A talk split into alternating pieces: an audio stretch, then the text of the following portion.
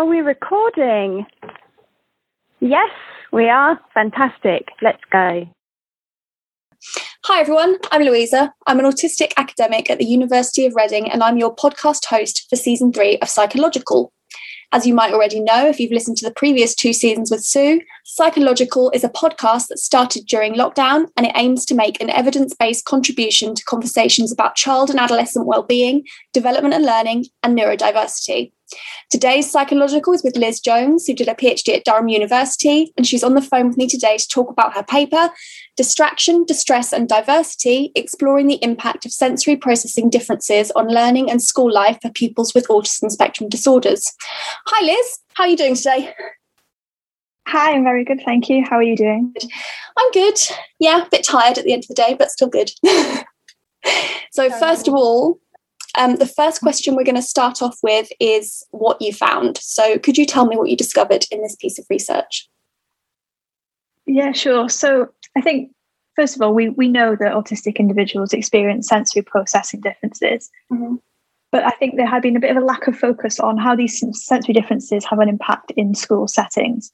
So that was really the focus of this paper. So what we found is that although sensory differences are largely negative at school, there's huge variation in these differences and the impact that they have.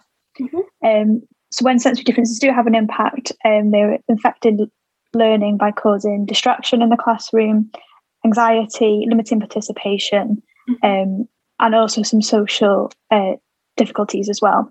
But importantly, we found that teachers and parents um, were adopting lots of strategies to reduce the impact of these sensory differences, really showing that they're not a static trait and the environment is really important in shaping both the presentation, severity, and impact of these differences. Wow, that sounds really interesting. So I think you kind of covered that a little bit already about what motivated you to do the study because there maybe wasn't as much going on in schools. Um, were there any other motivations to the study as well as wanting to see what happened? So I think um, really the focus was on schools, but I think sensory differences is really quite an interesting avenue to to think about how we think about autism in general. I think sensory differences really show how the environment can shape the, the autistic experience because we found that um, when the environment matched autistic individuals' needs, these differences were not having impact, and actually, um, autistic individuals could have a really enjoyable sensory experience.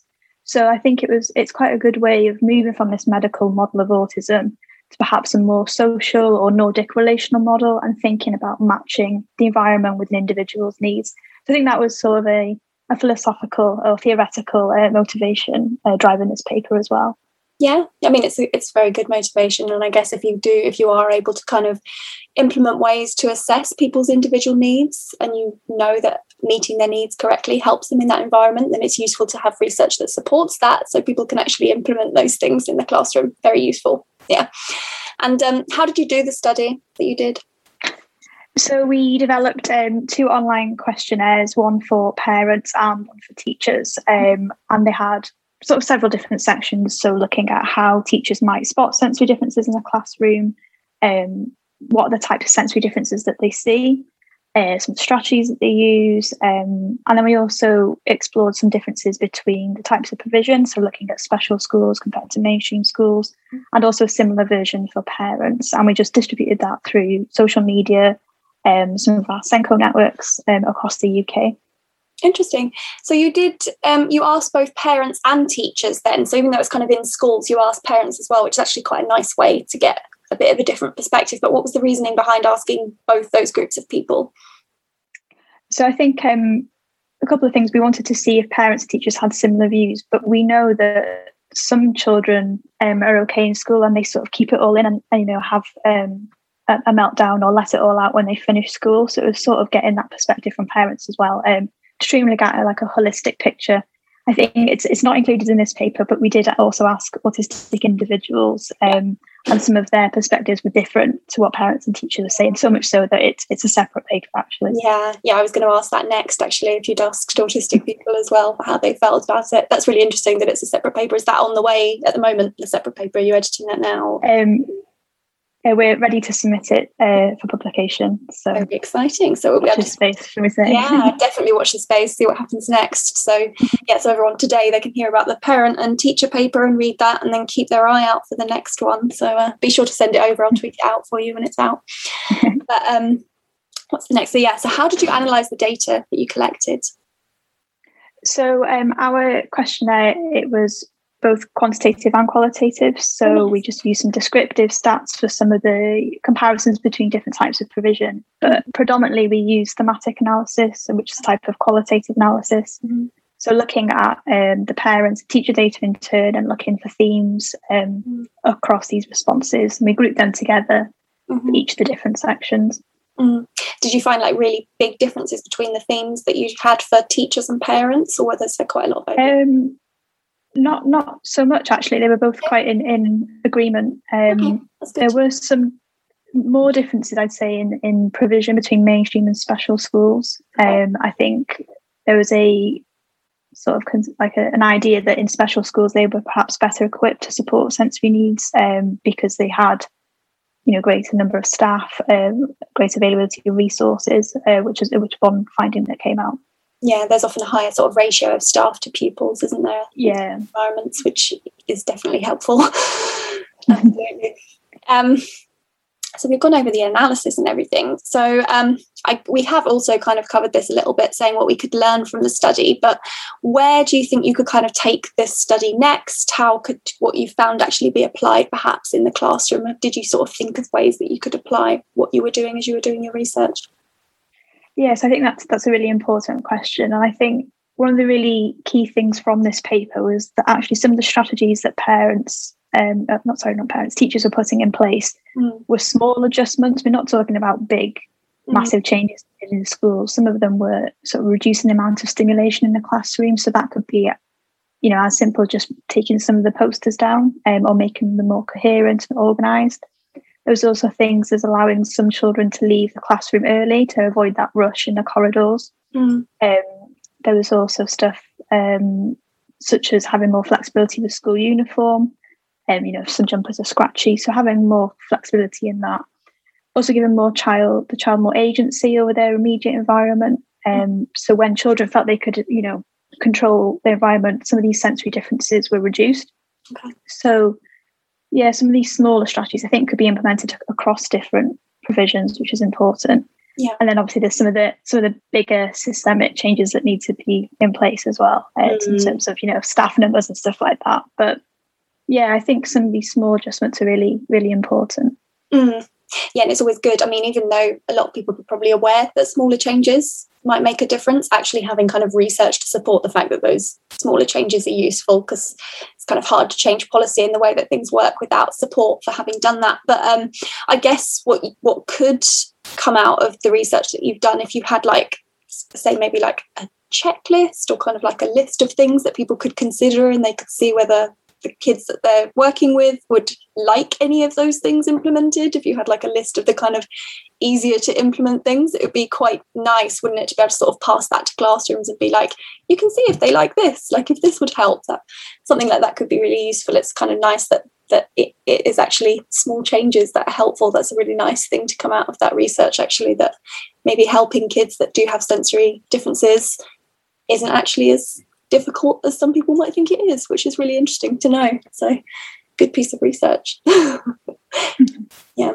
Um, I had another question in my head then, actually, but it's just disappeared. Typical. It's the afternoon. Um, yeah. So, if you did the study again, would you do anything differently about what you've what you did, basically? I think um, one thing I would change is I really like I think we didn't have enough um, power or a big enough sample size to really dig down into these differences between mainstream and special. Mm-hmm. Um, so I think I'd really like to look at these differences and see if these um, strategies and approaches are actually different or you know um, similar across provisions. So that's something I'd like to look at again. And I think also we spoke to older autistic individuals. I think I'd actually like to go down to primary school as well, um, mm. because we know there's a difference between these two settings. Yeah, yeah. So was it how old were the students that you that you spoke to in this study? The parents and teachers of those students? Um, so these were from primary and secondary, but I think I'd like to speak to the primary aged um, autistic pupils themselves because I think there's there's obviously a lot going on in, in primary school. The yeah. classrooms can be really multisensory and stimulating. Absolutely, yeah. So with your other study that you're going to release, talking to the autistic people, was that secondary school age pupils that you spoke to then in that one? Yeah. So um, these are older individuals. Yeah, yeah. Yeah. So it would be good to get that perspective from children as well. Yeah, that sounds. Yeah, definitely. So how big was your sample? I don't know if I I don't know if you said that earlier. How big was the? Yeah. So we spoke to um, about 50 mums um, and then about 70 teachers. Okay, that's so quite quite, quite a yeah. Not, yeah, it's not not a bad sample, yeah, but obviously not quite enough to to make those provision comparisons. Mm. Yeah, it's quite a large sample to do thematic analysis with as well, so that must have been quite time consuming. Yeah, it did. It took, it took a little while, but um, hopefully, I think it, it was worth it. Yeah, no, that sounds great. It sounds like a really interesting piece of research and also just really useful as well. So excited to hear about the next paper when that comes out, and I'll definitely share that. Um, yeah, did was it was it you that analysed the data, or did multiple people analyse your thematic data? Um, so I analysed it, and then we had another researcher, um, you know, uh, look at a section of it just to make sure into data reliability. Um, but yeah, it was um, a part part of my PhD, so all my analysis yeah, that would have taken quite a while, I think, to, for one person to analyze all of that. quite um, a few of the podcasts that I've recorded already have been qualitative, and they've had thematic analyses as well. And yeah, it's quite it's quite time heavy, isn't it, doing a thematic analysis? yeah, I'm really excited to hear about the next study, and thank you so much for joining me today. And also, the final question, which now isn't paper related, but um, do you have any advice for anyone at an earlier stage of their careers, maybe an undergraduate or someone starting out with their PhD? Yes, I think um, I finished my PhD in September and I've gone to work for the civil service. So I've moved away from academia. And I think my advice would be, you know, explore all your options. Academia is not the only route you yeah. need to go down or feel pressure to go down. You have lots, lots of transferable skills um, that are really valued in both government and um, industry as well. So I think definitely be open to lots of different opportunities. Yeah, that's very good advice. Yeah, because you, you learn so many things during doing a PhD. It helps you with so many different skills. So yeah, definitely good to know that they're transferable. Um, I mean, for undergraduate students as well, even if they're kind of thinking about more academic careers, there are kind of research focused posts that aren't in academia as well, aren't there? So definitely keeping your options open at all stages of your career is really important advice. Thank you very much for that. Um, and for anybody listening, thank you very much for joining us today. You can find out more about Liz and her research by following following the links in the description. So there'll be a link to the paper in the podcast description. Um, and that'll be on Buzzsprout, or you can find it in your podcast app. And join us again at the same time next week for another episode of Psychological. Bye.